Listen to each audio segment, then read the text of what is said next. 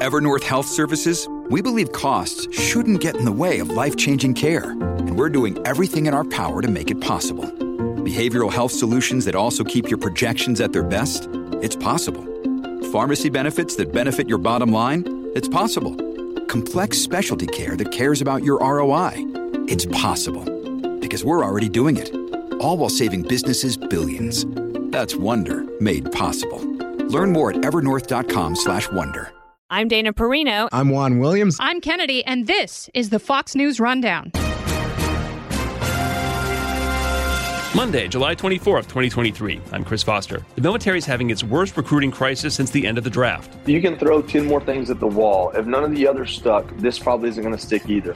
What we have to change is how we present military service. We're speaking with Fox News contributor and Marine veteran Johnny Joey Jones. I'm Jessica Rosenthal. It appears to be a matter of time before the U.S. is more reliant on a growing nuclear industry, and while there's bipartisan support, there's a lot to work through before we see more reactors across the country. We have the technology, we have the expertise here in this country, but we just got to send the right signal to the industry that nuclear is going to be a big part of our generation fleet. And I'm Carol Roth. I've got the final word on the Fox News Rundown. The United States military went all volunteer 50 years ago this month, ending the draft that started in 1940 when it looked like the U.S. could be pulled into war.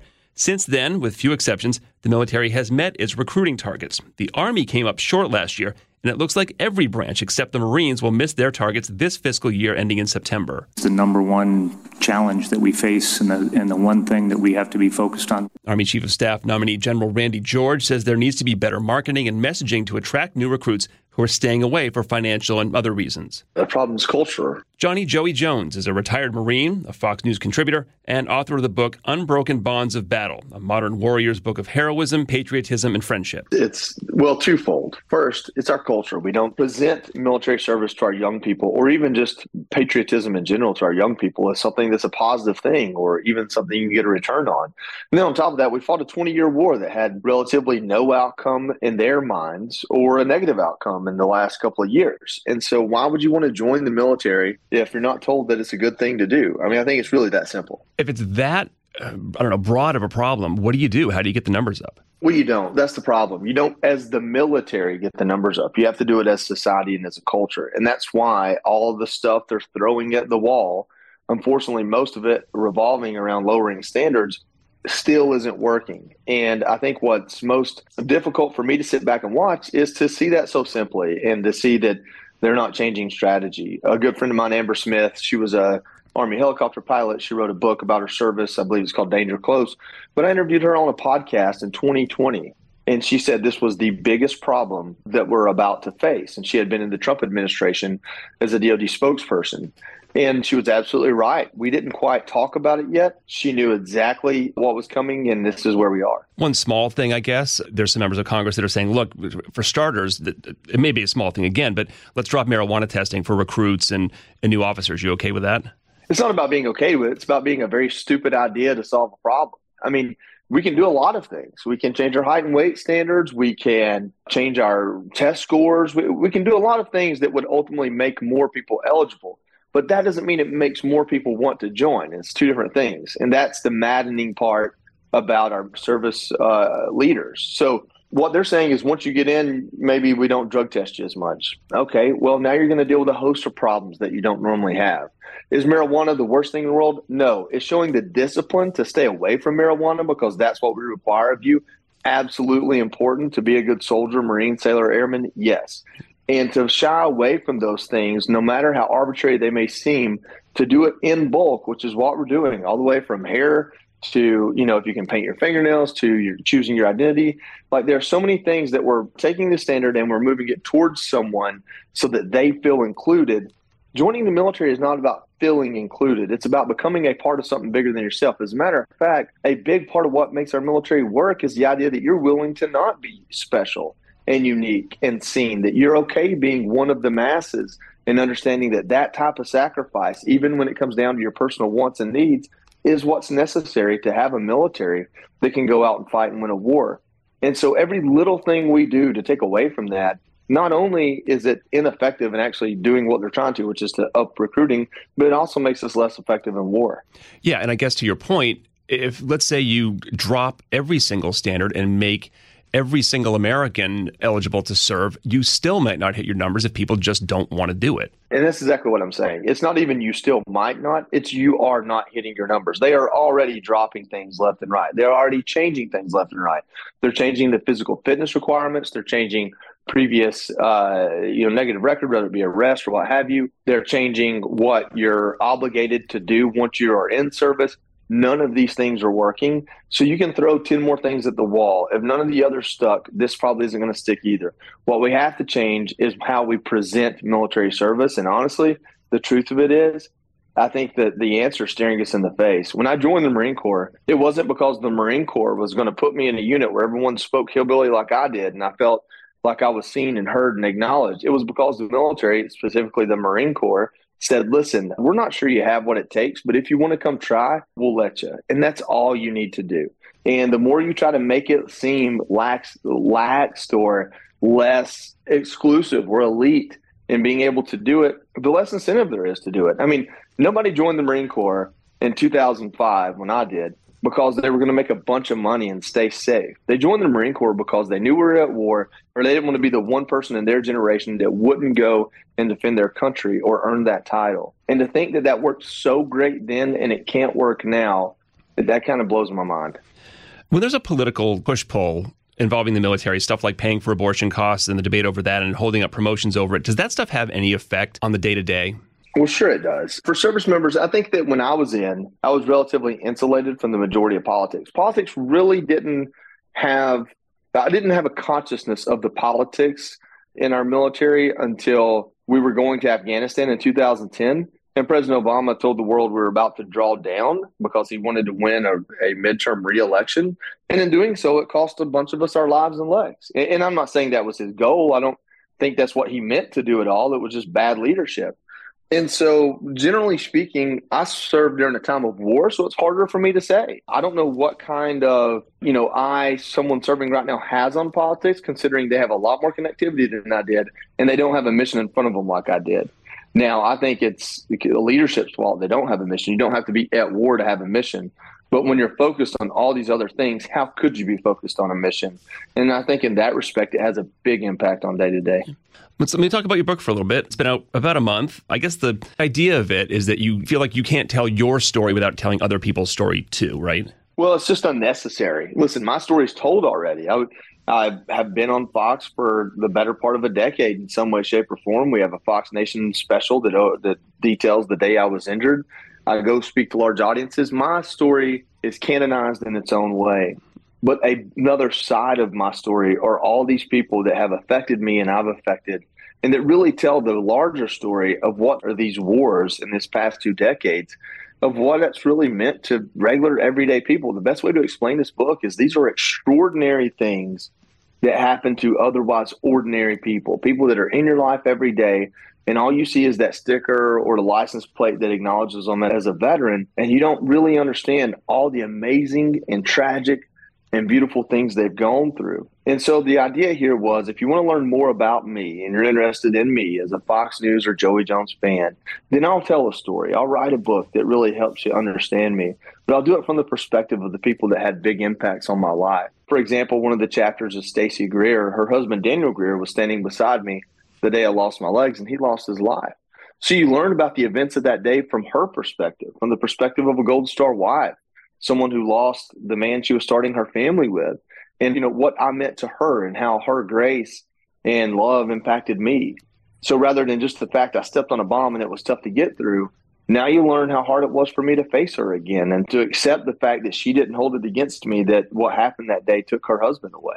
Yeah, you have 10 people in here telling their stories. Uh, tell us about, um, just to pick one, Amos Benjamin. If you read the book, the first three chapters are all intertwined.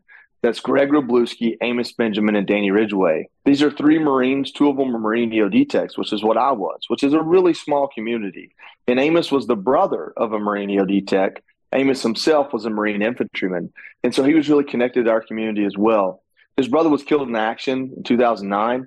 And then Amos deployed almost immediately after that and was injured himself. So he's a wounded Marine, combat veteran, also a Gold Star brother. And his brother was close friends with Greg Wroblewski and Danny Ridgway. Danny Ridgway was my best friend in EOD school and has been for 15 years. And these are four guys that go hunt together and just hang out and live regular lives. But then you learn all the background we have. I mean, we have survived Amos's brother getting killed, our friends getting killed, me losing my legs, Amos and Danny getting injured with a traumatic brain injury, Greg being the leader of a unit that suffered per capita one of the worst attrition rates of any Marine unit that deployed to Afghanistan in 20 years. And so when you learn the depth at which the four of us have survived, it might help you appreciate the fact that there are veterans in your life, but also people in your life that have overcome such tremendous things, but they just get up in the morning, they go to work, and they put a smile on their face, and they're there for their family. And it really helps people understand that you need friends to get through stuff and some of the friends you have have already gone through some stuff you could learn from. There's stuff in here about your dad too. You tell anecdotes of your own in this book, and you share some of the uh, the wisdom he imparted upon you. Don't bust the rust unless you're going to polish the chrome. I hadn't heard it before. Tell people what it means. Basically, what that means is my dad truly believed that everybody had something worth investing in. And if you were stuck with somebody, you felt stuck with somebody. They're on your team, they're in your family, they're in your church. You could either despise them for what you don't like and isolate them, ostracize them, and never make them a part of your team and be weaker for it. Or you could find what it is they do best and invest in that. So it's okay to bust the rust on somebody to let them know, hey, you can do better at this, you can do better at that, you should be on time, what have you. But if you're going to do that, why not polish the chrome too? Why not let the good things shine? Uh, you've been out and about across the country, uh, meeting people and talking about the book and selling the book. Any good stories about meeting people on the book tour? It's been pretty amazing. We've only done four stops so far. So not every book has roots. You know, some books are a person's general ideas or thoughts on a topic, but this book has roots. I mean, there are 10 people in this book, 11 if you consider me, who have hometowns and who have places that are important to them and places that acknowledge them and want to see them succeed. So the idea on doing a book tour is to take this book to places where those 10 people are and to have them join me on a book signing and let people see the faces that accompany the names and stories. The first one was in Chattanooga, Tennessee. A couple of folks in the book are from East Tennessee. Keith Stansel lives there now and accompanied me for it. The second one was in my hometown, which was amazing to see that many people come out in such a small town, Dalton, Georgia. Keith being from Dalton to join me on it too. And then the next two were really cool. We went to Pensacola, Florida, and Destin, Florida. And so that panhandle area, Destin specifically, is where the entire EOD community, the, the bomb tech community for the entire military is located. And so I got Danny Ridgway, Amos Benjamin, and a sailor turned soldier, Aaron Hill, who's technically blind and deaf. And they accompanied me on the signing. And so many people were excited to see me. They're a Fox News fan, they're a Joey Jones fan, but to see their face light up just as much or tears roll down their face as I signed their book and they moved over to Danny or Amos or Aaron, and to see people that read the book truly appreciated the stories in it I mean, that's I couldn't be more fulfilled in that moment than to share that moment with three of the guys from the book. Well, congratulations on all of it, Joey. Uh, it's called Unbroken Bonds of Battle, uh, a modern warrior's book of heroism, patriotism, and friendship. Good to talk to you, man. Thank you.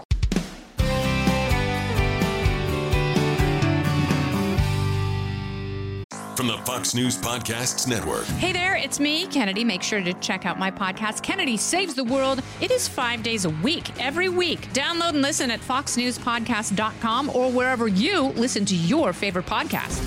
This is Carol Roth with your Fox News commentary. Coming up. Members of Congress on both sides of the political aisle sound committed to a future with more energy coming from nuclear reactors. Expanding American nuclear energy and increasing deployment of American nuclear technology, both here and abroad, is essential for re- reducing emissions, providing reliable, affordable, clean energy to Americans, and for building durable economic and strategic relationships around the world. That's Republican Congresswoman Kathy McMorris Rodgers at an Energy and Commerce Subcommittee hearing last week. And here's Democratic Congresswoman Diana DeGette at the same hearing. Nuclear energy has the potential to meaningfully drive down our emissions as we transition to zero carbon energy.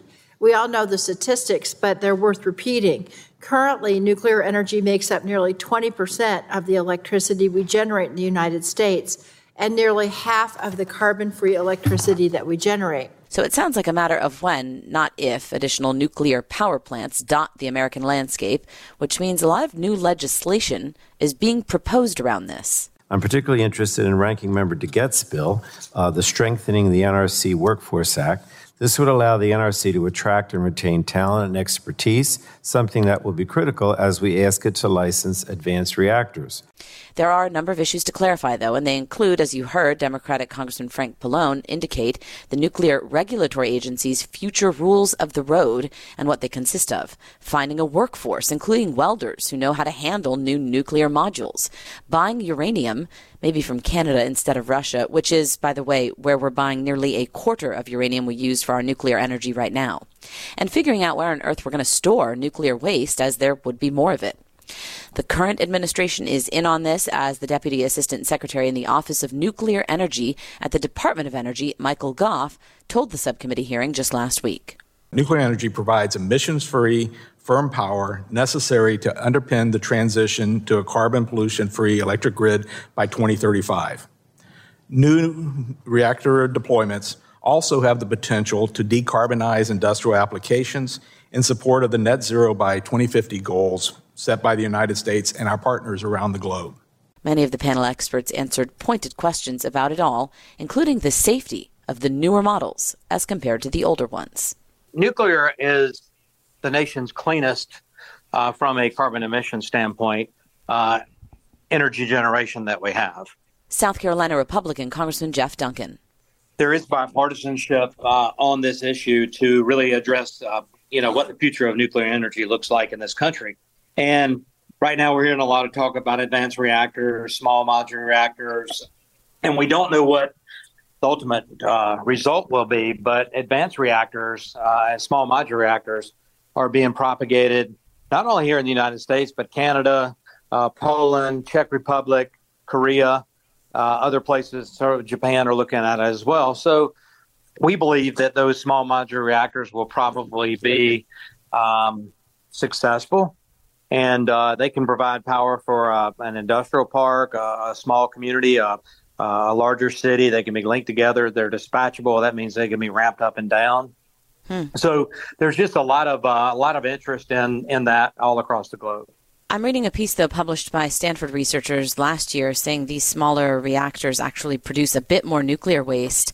I wonder what we're going to do with that since it doesn't seem like we have a clear path to storage in, in Yucca Mountain in Nevada. Uh, we've, we've heard that fight going on for, for years.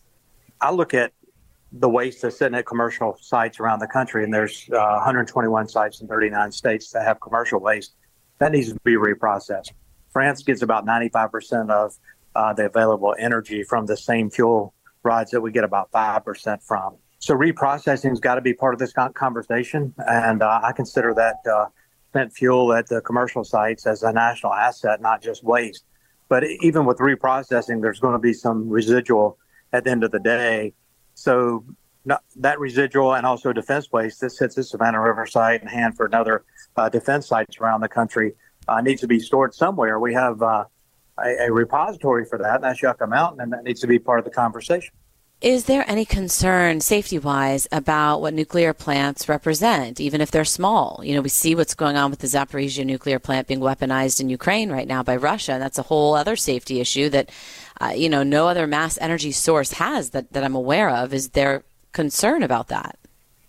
Well, there's got to be concern in a time of war, and, and there should be an agreement among nations across the globe that nuclear sites are off limits for any sort of um, attack or any sort of uh, damage because of what they do not only to the local community and local uh, country, but also the impact they could have on the world. Um, we've been operating nuclear power in this country for over 60 years safely, and uh, and we know how to do it. We've got a great regulatory process uh, for safety review. And um, we just traveled to Korea and, and, Japan on a CODEL looking at nuclear power. And um, one of the big concerns we had was safety. Let me ask you, you know, um, Republicans like, like you and your colleagues have been mentioning in hearings about Russia and China being in the nuclear game and that, that we need to be more competitive here, that this is a big part of, of why there's this investment and this talk about uh, using more nuclear modules, more nuclear reactors um, in the United States, and even making them. Um, is that, I guess, the, the GOP's main focus on nuclear is that it's a, a reliable source of energy and that our adversaries are doing this? Absolutely. I mean, we've been operating nuclear reactors safely in this country for over 60 years. And um, also in our United States Navy, we, we've operated nuclear reactors for about the same length of time. And we used to be a leader in nuclear technology and exporting nuclear technology and, and advancing it here in this country. But um, we've kind of gotten away from that. And we see China and Russia really started try to take a leadership role and stand up nuclear projects in other countries in Africa and the Middle East and other places. That's where the United States needs to be. We need to be operating in that space and be seen as a leader once again. And we can be. We have the technology, we have the expertise here in this country, but we just got to send the right signal to the industry that nuclear is going to be a big part of our generation fleet uh, for power generation in this country. And uh, we know that it's, you know, it's carbon free. Um, and it provides that that 24 7 365 baseload generation that we need in this country and uh, and re-exert our, our position in the globe as as leaders in the nuclear industry. And this is where the bipartisanship comes in, right? The the Democrats are, are really heavy on the zero emission uh, aspect of this. That this could be a, a, quite a big part of the solution, along with wind and solar. Absolutely. I mean, so um, Diana DeGette, who is our ranking member on the committee, leaned over to me one day and she said when she first came to Congress, that uh, Democrats didn't like nuclear, but she is seeing a, a, a swing back to embracing more nuclear uh, generation because they understand it's carbon free. And so I think we have a window of opportunity here to work in a bipartisan way to help, you know, bring the NRC, the Nuclear Regulatory Commission, into the 21st century, modernize what they're doing, help them not be an impediment to advanced nuclear, but also to, to, to be somebody that, that fosters more nuclear power in this country. And uh, especially as we look at advanced reactors, some of which are walk away safe and they'll put themselves out if, if something happens. Um, small modular reactors that seem to work. And uh, and we get these projects, whether it's TerraPower or NuScale or, or what GE Hitachi is doing, and we get one proven and mm-hmm. um, and show that we can modularize this and then manufacture those in a manufacturing facility, dropped in site, connected, uh, set up, and start generating power that's really how simple it can be. Yeah, we'll need the workforce for that. That's a whole other discussion. Um, what one of the focuses, though, to your just to your point, um, and it could this could have been boring, but it certainly wasn't. Was how the Nuclear Regulatory Energy Agency needs to shift on planning for the future of the, of this, and it was clear there's some disappointment um, on this end that the NRC is essentially failing to prepare for this. Uh, what do you say about that? As as one of my final questions.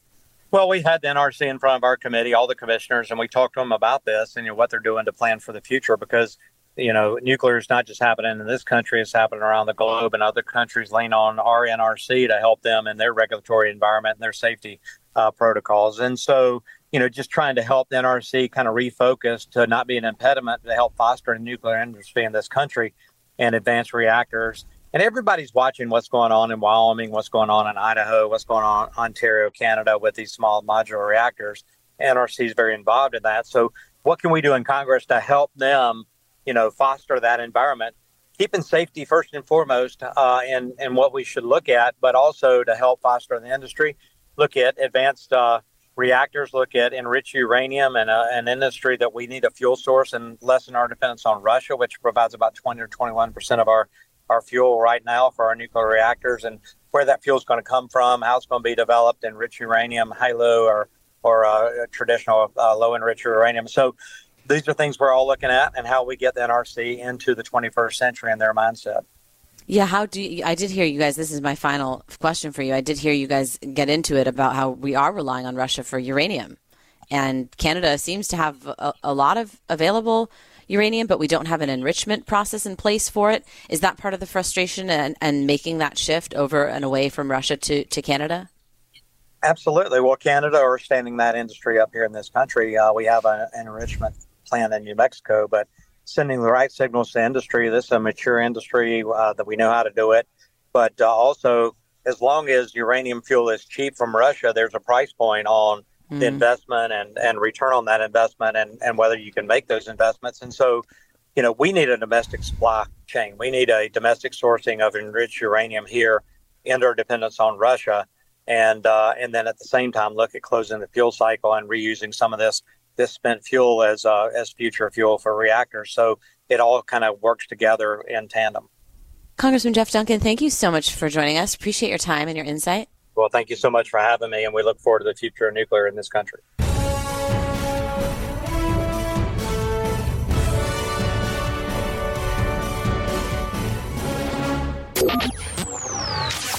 Here's a look at the week ahead. Monday, Vice President Kamala Harris heads to Chicago to deliver the keynote address on the final day of the Unidos conference.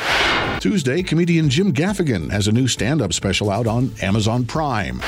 Wednesday is a busy day. The House Oversight Committee holds a hearing on UAPs, otherwise known as unidentified aerial phenomena, known as UFOs to most. It's Federal Reserve Day. We'll see what they do with rates. We're exactly one year out until the Paris Olympics.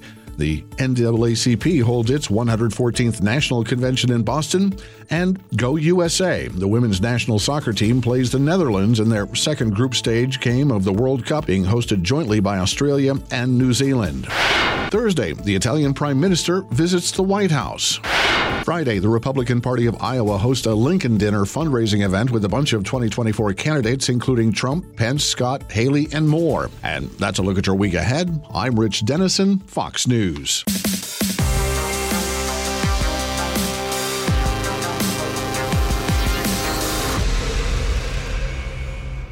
Jason in the House, the Jason Chaffetz podcast. Dive deeper than the headlines and the party lines as I take on American life, politics, and entertainment. Subscribe now on FoxNewsPodcast.com or wherever you download podcasts.